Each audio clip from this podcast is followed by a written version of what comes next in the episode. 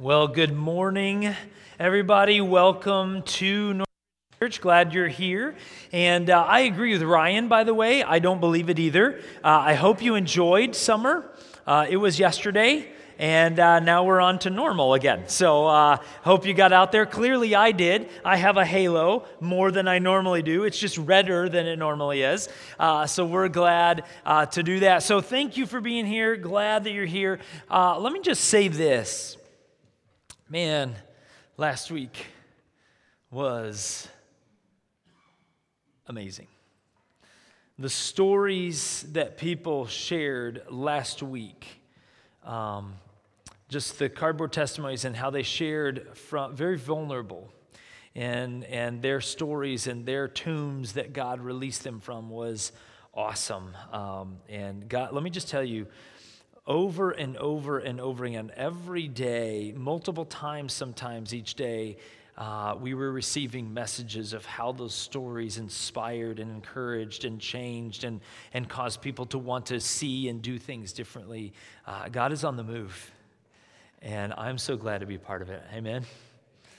It was, it was awesome, and it is awesome, and we are here, and we're still going. Uh, so we're just glad to do this. Uh, so when I was in college, uh, I had the opportunity to sing with the University Chorale.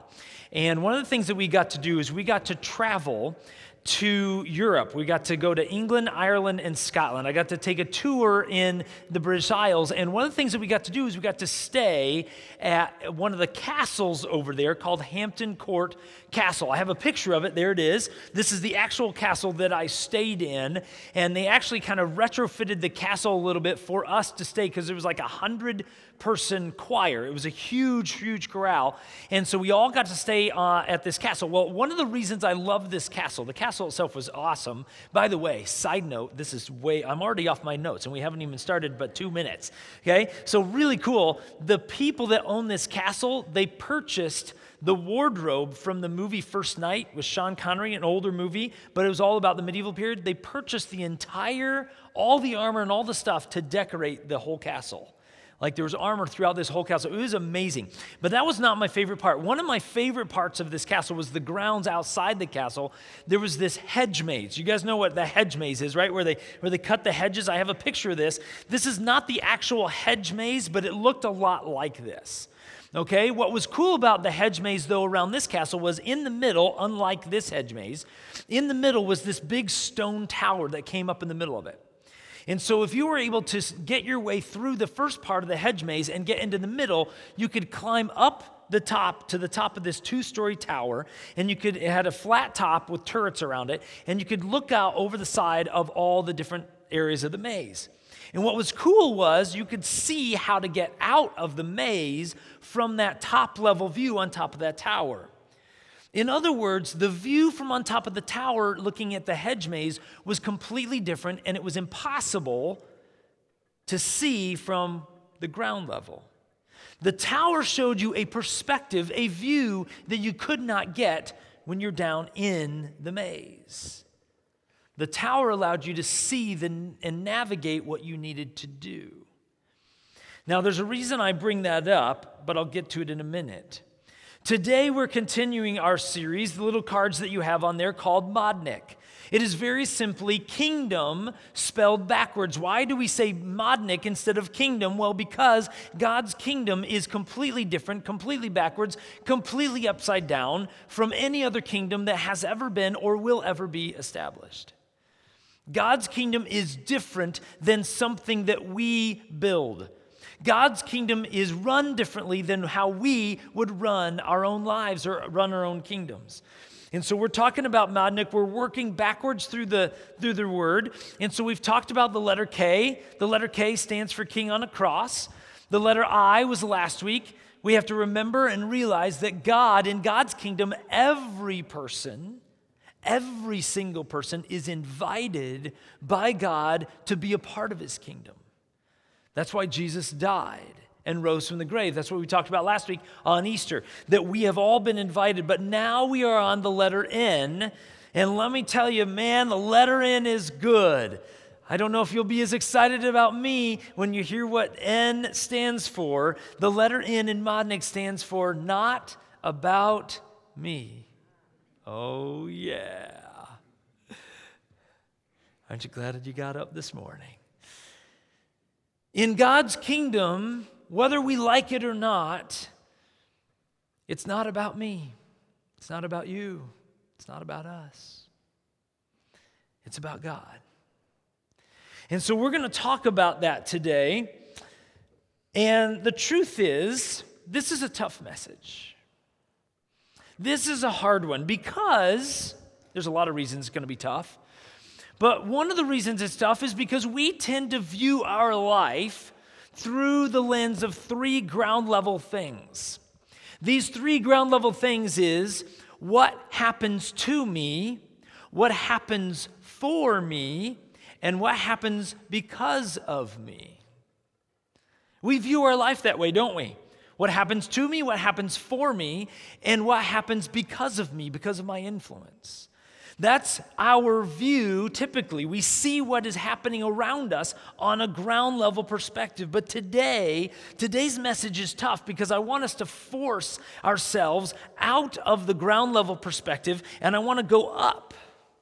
And I want to look at our life and I want to look at this world and I want to look at this topic today from God's perspective, from God's view seeing the entire maze, the entire big picture. I think we realize all the time in our life that there's something more to this life than just our life. Right? We get that, don't we? There's something much bigger than just what we know and what we see. And so today's message is tough. And uh, let me tell you that a lot of today's message this was not originally going to be the case, but it comes from a lady named Tiana Spencer. She was actually a gal that we invited to do our women's retreat a few years ago. Some of the ladies in the room, as soon as I said her name, they're like, oh, yeah. In other words, they're shaking their head like, get ready. Because Tiana Spencer is one of those that she brings it. And she spoke on this topic of how the kingdom is not about us. And when I listened to that, I knew that that's what needed to be delivered today. And so, a lot of this message, in fact, you're going to hear me quote her two times very directly, specific direct words of Tiana Spencer today that are just mind blowingly powerful. But before we get there, let me just jump right into scripture. So, you guys know I like to set up the context. Today, I'm going to give you no context, I'm just going to start reading. How fun is that? So, we're going to be in John chapter 11. I'm going to start with verse 1. This is kind of a long story. We're going to read portions of it. All right, here we go. A man named Lazarus was sick. He lived in Bethany with his sisters, Mary and Martha. This is the Mary who later poured the expensive perfume on the Lord's feet and wiped them with her hair. Her brother Lazarus was sick. So the two sisters sent a message to Jesus telling him, Lord, your dear friend is very sick. But when Jesus heard about it, he said, Lazarus' sickness will not end in death. No, it happened for the glory of God, so that the Son of God will receive glory from this. So, although Jesus loved Martha, Mary, and Lazarus, he stayed where he was for the next two days.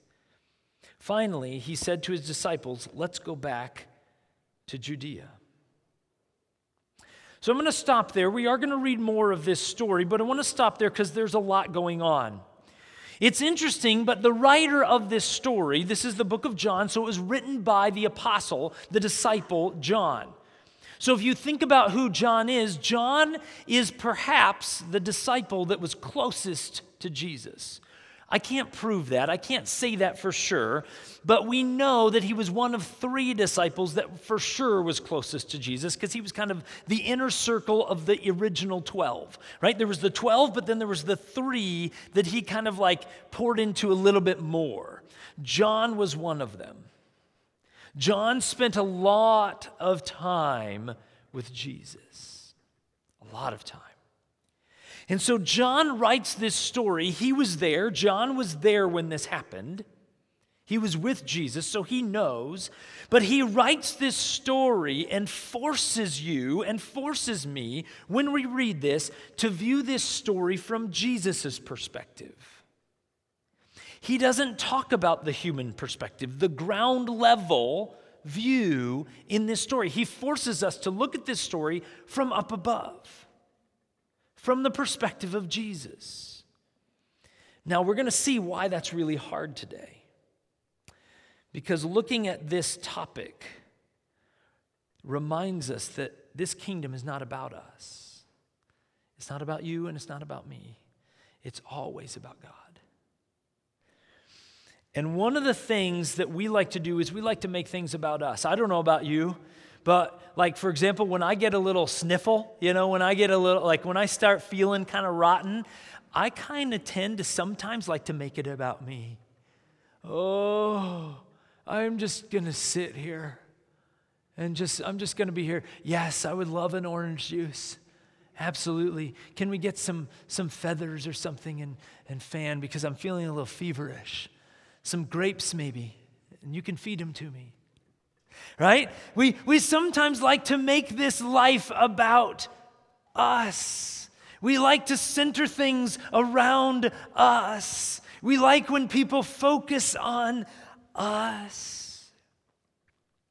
And one of the things that I find that I have a hard time, I'm just speaking personally, that I have a hard time not making about me is when I am dealing with pain or suffering in my life. I have a hard time not making it about me when it comes to pain and suffering. Maybe some of you are in the same boat with me. When I'm in pain, when I have felt loss in my life, it is hard for me not to just focus on that and make it about me. And so today, this story, I'll be honest, it's really about pain and suffering and loss. That's what it's about. But John focuses the story from Jesus' view, God's view, so that we can't make this pain and suffering about us.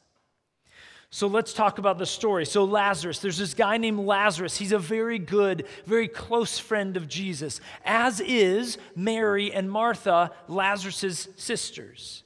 They're very close with Jesus. They hung out, they played euchre on the weekends. Okay, maybe they didn't play euchre. But we know from Scripture, this is not, this is not a stretch. I am not stretching scripture here. It is known, well known, that Mary and Martha and Lazarus were very, very close to Jesus.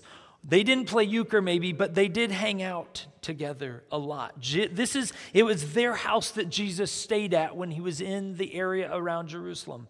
They he stayed at their house. He had a place for Jesus in their house. They are close.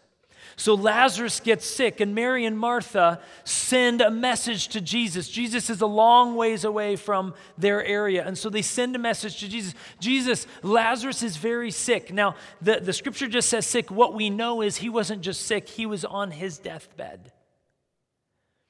He was really sick. But they send message, and Jesus mysteriously decides to stay where he was for two more days. He doesn't come running, he stays for two more days. And in the meantime, what happens? In the meantime, what happens? Jesus dies.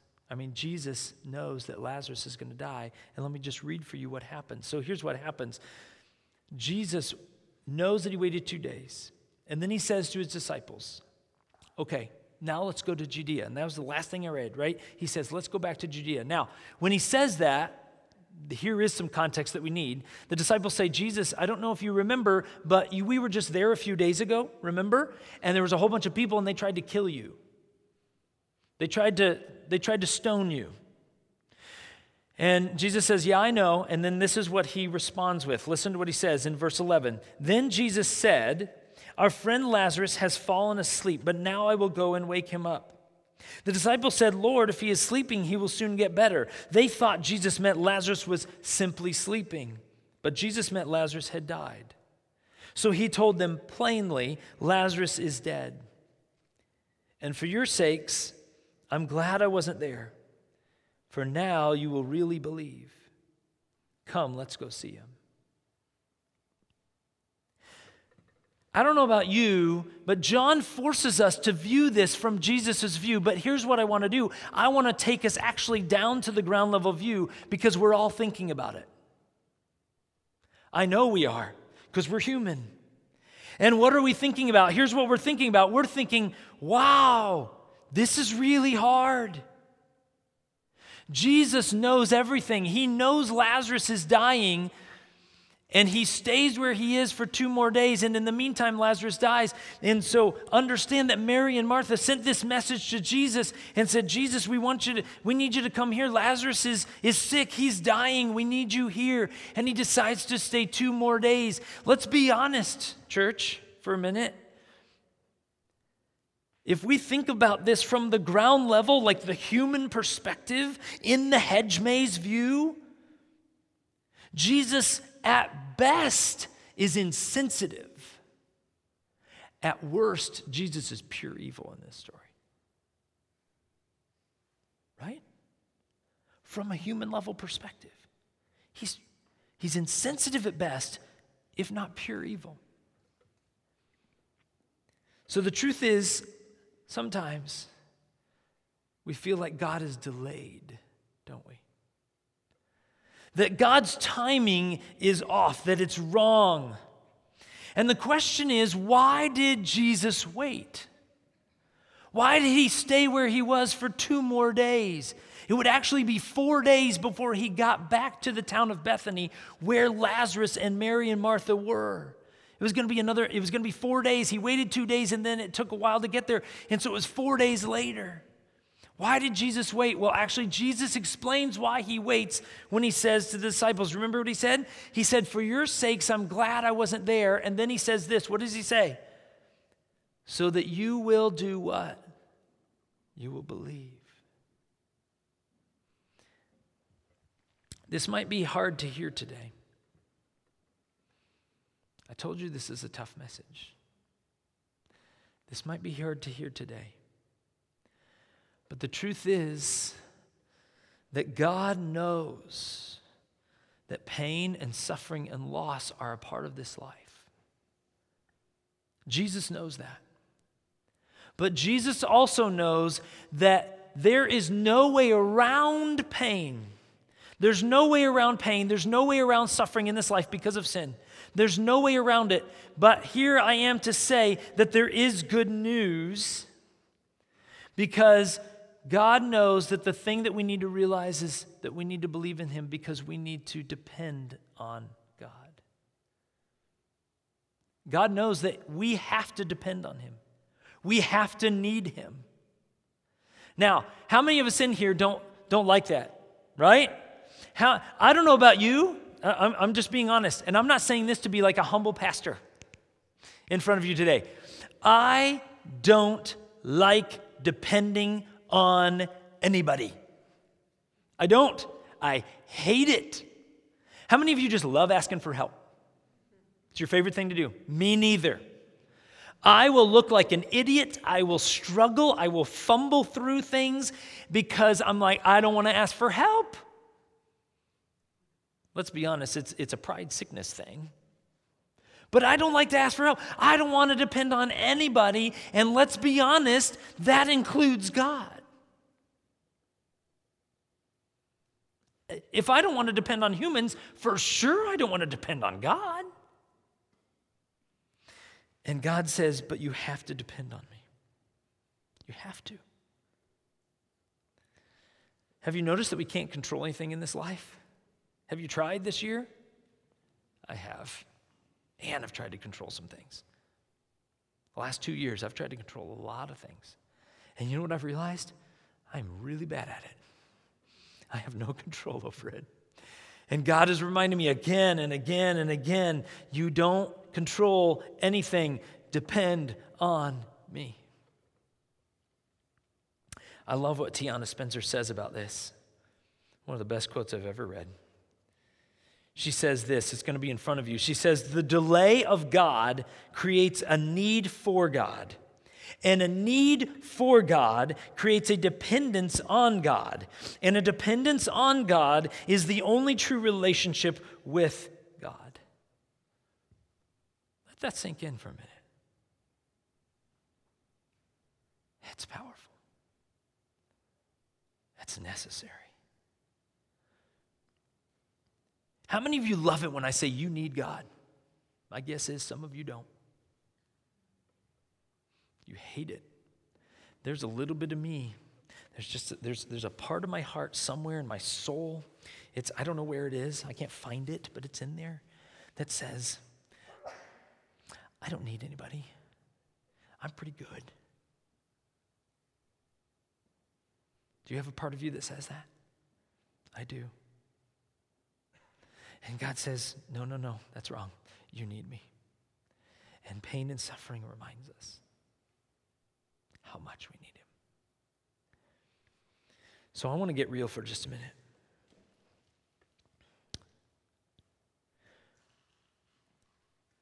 Because this dependence thing is a problem. Yes, I know dependence can be unhealthy. It's kind of a bad word, right? But when it comes to God, it's absolutely necessary. So, uh, you guys know the story. Uh, I've told it many times. When Laura and I moved here, when we moved to Dane County, we moved here to plant a church. We got scripture rolling all over the place. That was awesome. God's word everywhere. When we moved here, we moved here to start Northridge Church, and we had to get a job. But it took me six months to get a job. And I've told you that story, so I'm not going to go into that. But what I have not, I don't think, have said publicly anyway, I've told a few people this from time to time when I've told the story, but I haven't said this publicly.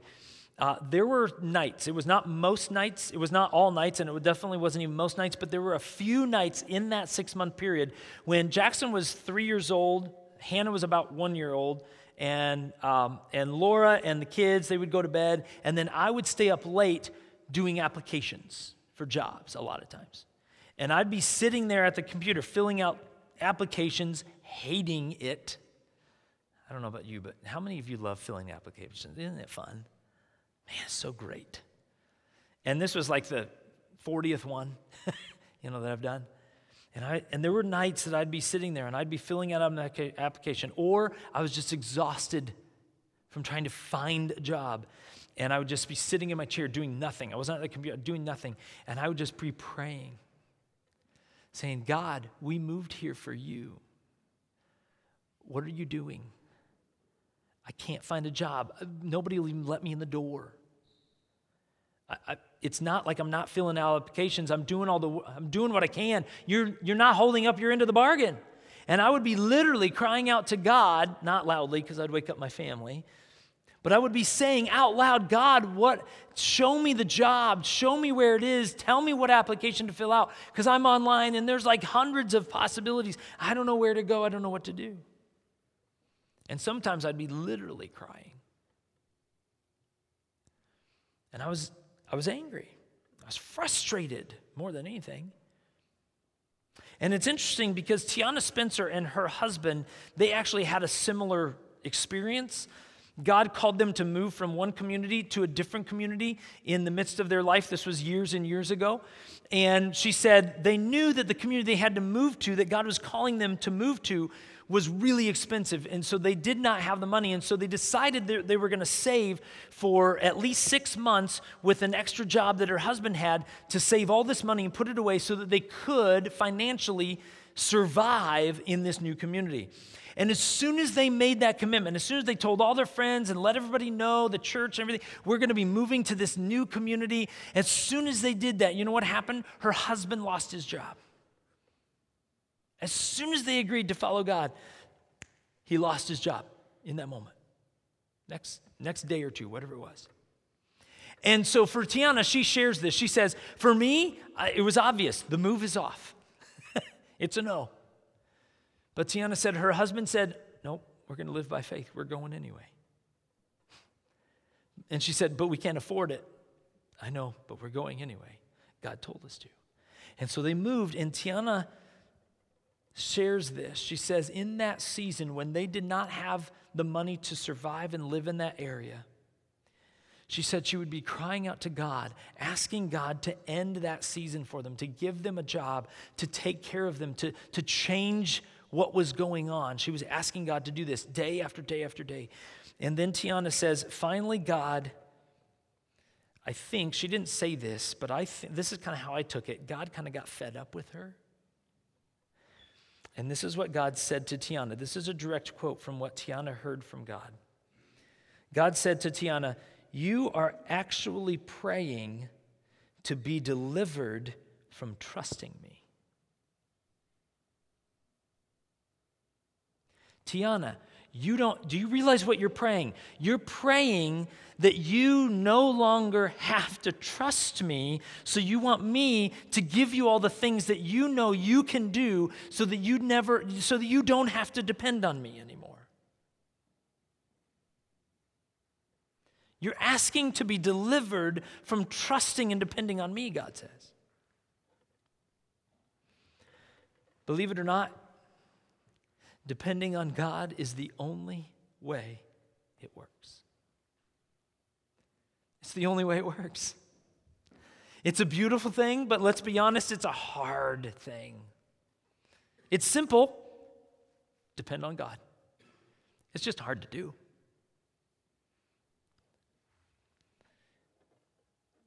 If I were going to be honest, two years ago, I knew this up here. But I don't think I had fully wrestled with it and understood it in here. These last two years, God has been very clear that there is no thing that I can control. And I have to lean on Him. I have to depend on Him. The good thing is, there's always a bigger picture. We have to view it from that top level perspective. In fact, that, let's go back to the story. Let's look at the second part of the story because the first part of the story looks insensitive, doesn't it? The second part of the story, let me just tell you if you thought the first part of the story was insensitive, you're going to think the second part is, uh, well, it's worse. You're going to think Jesus was awesome in the first part. The second part is going to get worse, it's going to get harder. Let me read it. So Jesus gets to this town called Bethany where they live, and Mary finds Jesus, Mary and Martha, and there's this huge crowd of people because, again, they've just lost their brother tragically. And so there's a whole bunch of people that are gathered around to support them, to help them. They're doing what they should be doing if they believe in God. They're supporting Mary and Martha in their time of desperation, in their time of loss and grief and need. And so Mary finds Jesus. I want to read what happens, the interaction there. Starting with verse 32, same chapter. When Mary arrived and saw Jesus, she fell at his feet and said, Lord, if only you had been here, my brother would not have died. When Jesus saw her weeping and saw the other people wailing with her, a deep anger welled up within him, and he was deeply troubled. Where have you put him? He asked. They told him, Lord, come and see. Then Jesus wept. The people who were standing nearby said, See how much he loved him.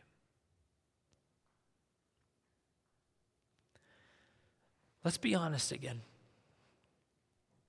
From a ground level perspective, this scene, this story is heart wrenching, it's gut wrenching. We have somebody who is as close to Jesus as we know in Mary and Martha, people who he stayed at their house multiple times. They are close, close in relationship. And now she has fallen at his feet and is begging him and saying, Jesus, why didn't you come when we called? It's heart wrenching. Understand Mary and Martha from the ground level perspective. Again, take ourselves out of the top view and look at the human perspective. And this is once again just gut wrenching because think about Mary and Martha. What's the question that they have in their heart and their mind? Think about it. What's their question? Their question, among a many questions maybe, one of their questions is, what was so important that Jesus was doing somewhere, wherever he was, that he couldn't come here and take care of Lazarus? Right? Isn't that a question that they would have on their heart? Jesus, what were you doing that was so important that you couldn't be here with us? What was so important? Now, it's interesting I don't know if you noticed it. Did you notice the two main emotions that Jesus had in that moment? When Mary fell at his feet and was crying and was weeping, and everybody else was around them moaning and they were wailing and they were, in, they were grieving. Did you notice the two emotions that Jesus had? Deep anger and deeply troubled. Now, here's what's interesting. Some of you might actually see this because some of you have your own Bibles open. Some of you might be seeing this. In the King James Version, it says that Jesus groaned. It's the wrong translation.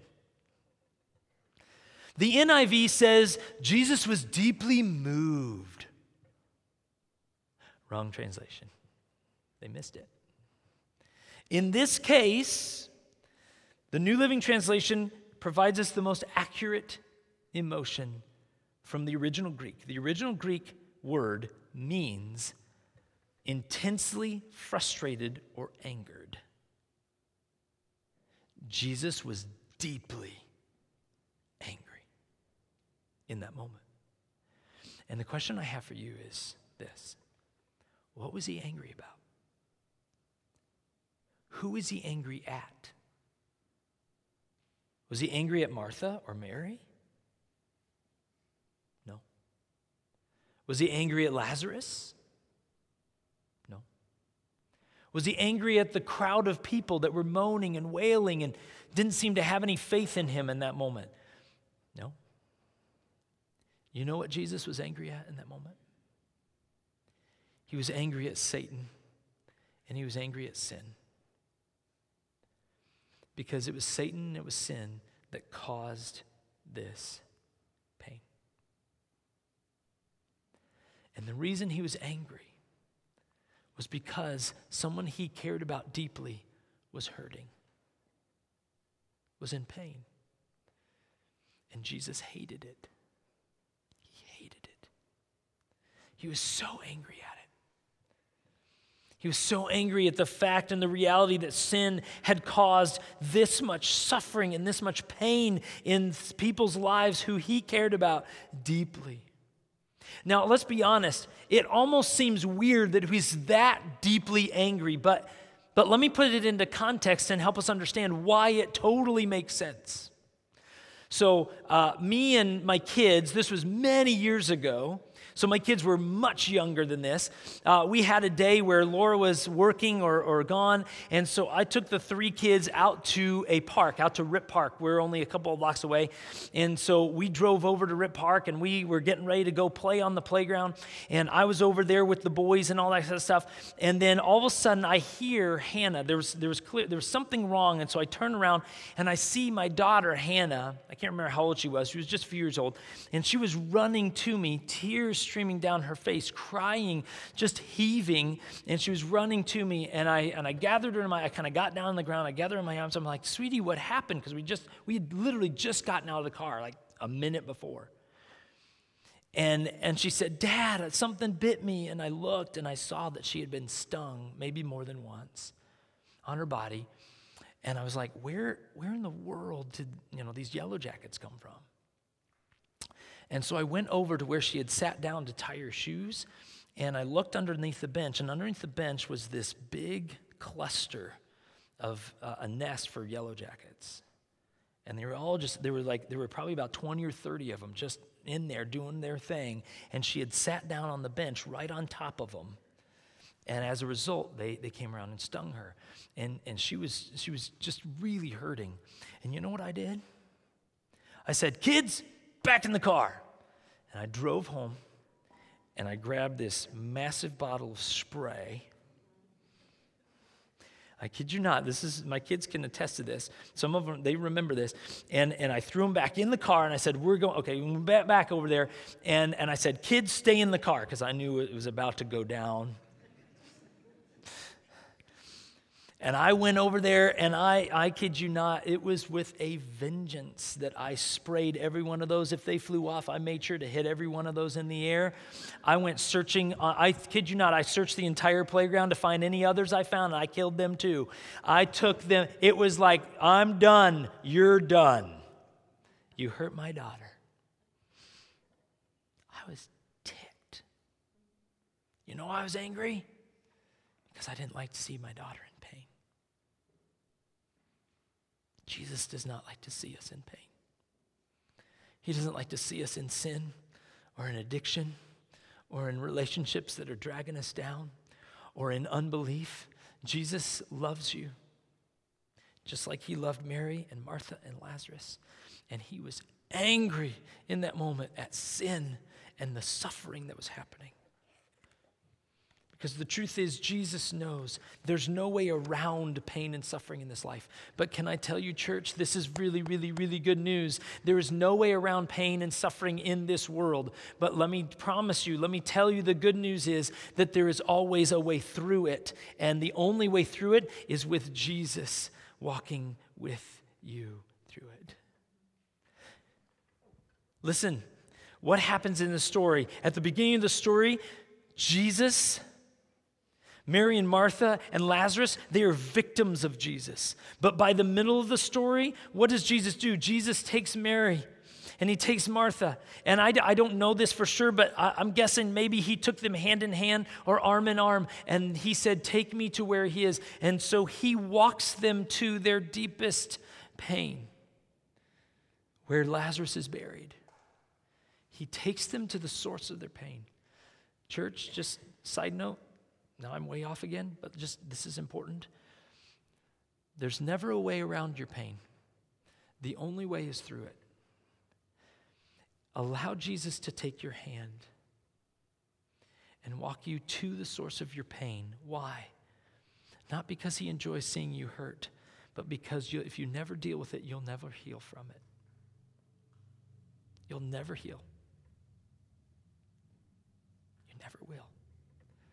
Jesus walks them to the tomb to face their pain. But he doesn't send them by themselves, he walks with them. But you know what we tend to do when we have pain and suffering? We make it about us. Don't we? And do you know what you do when you make it about you? When you make pain and suffering about you, this is what you do you slap Jesus' hand. Get away from me, Jesus. I don't want your hand. I don't want you to walk me through it. I want to find a way around it. We slap his hand away, and then we use those hands that are now free of Jesus' hands to accuse Jesus' heart.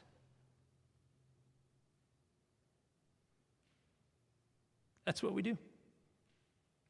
We slap away his love, and then we use the freedom that we feel we have to accuse his heart and his intentions.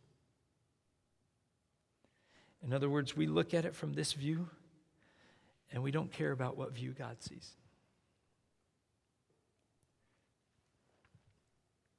Now, here's the cool thing. How does the story end? Those of you that know this story. You would love for me to read it. I'm not going to read it this morning. But how does it end? It ends the same way the story that we read last week ends. There's a guy in a tomb. The tomb is sealed, but that's not where he stayed. Jesus takes Mary and Martha, he walks them to the tomb of Lazarus, and he says, Roll away this tomb, and the, people, the, the tomb, and people are like, No, no, no, it's been four days, that's going to be bad. And he says, Roll away the stone. And they roll away the stone, and he calls to Lazarus, he says, Lazarus, come out. And Lazarus walks out, still wrapped in grave clothes. You guys have seen the sci fi movies, the mummy thing? It probably came from the Bible. Lazarus walks out. He's wrapped in grave clothes, and he says, Unwrap him. Unwrap the clothes and unwrap the strips of linen. So they unwrap him, and he says, Let him go. Lazarus is resurrected by Jesus. And the question that I have for you, I'm going to leave you with this question is this Why did Jesus resurrect Lazarus at the end of this story? Is it because he wanted to play euchre with him that night? The answer is no. Is it because he loved Mary and Martha and Lazarus so much that he wanted to resurrect his good friend? The answer is no. You know why Jesus did it? So that people would believe in him. That's why he did it. I want to prove it to you. I want to take you to the very next chapter, John chapter 12. It's a few days later. Jesus enters into Jerusalem, and this is what it says in that moment. John chapter 12, verse 17 through 19. Many in the crowd, remember there's this huge crowd around Jesus. He's riding in on a donkey, and they're like, wow. Many in the crowd had seen Jesus call Lazarus from the tomb a few days before, raising him from the dead. And they were telling others about it. I'll bet they were. You've seen other things spread like wildfire in Waunakee. Let me tell you, this would happen, right? They were telling others about it. That was the reason so many went out to meet him because they had heard about this miraculous sign. Then listen to what the Pharisees said. I love this. Then the Pharisees said to each other, There's nothing we can do. Look, everyone has gone after him, after Jesus. In other words, Jesus did all of that so that people would believe in who he is. Why? Because if we don't believe who He is, then we won't take His hand. We won't accept His love. And if we don't accept His love, if we don't depend on God, then we're going to walk through this life with no hope in our pain and in our suffering and in our loss. There is no hope. But with Jesus, with Jesus, we have all the hope in the world that there is. Jesus wants to be a companion with you in your pain and suffering. He wants to walk with you through it.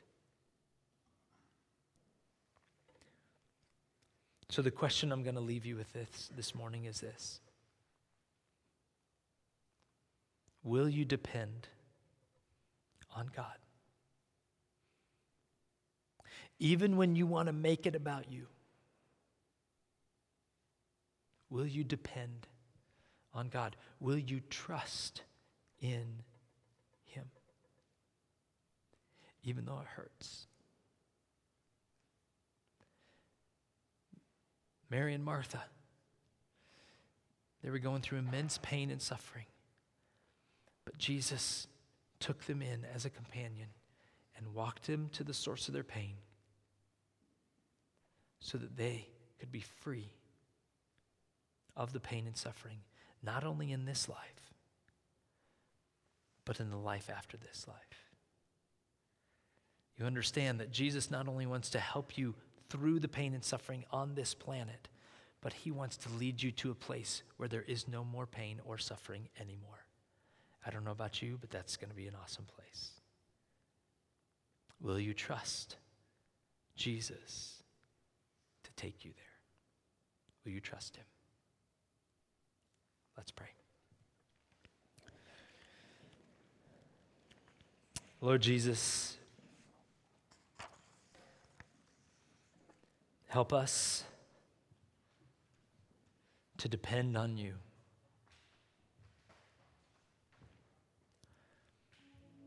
Lord, you know all too well that as human beings, we would love to control things. We would love for things to be different. We, we don't like needing anyone.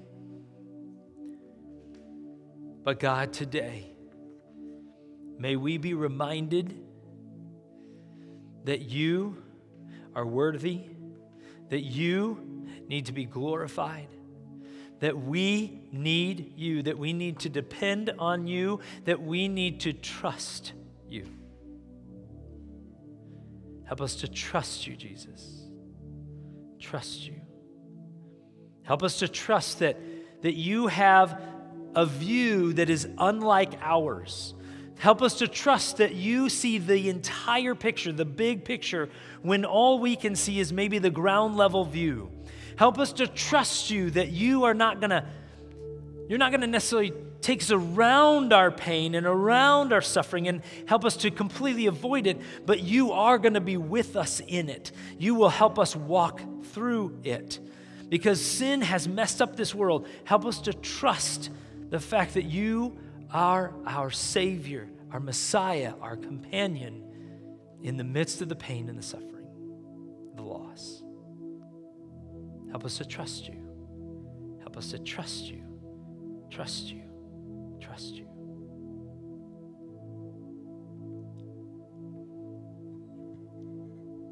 I pray this in your name, Jesus. Amen.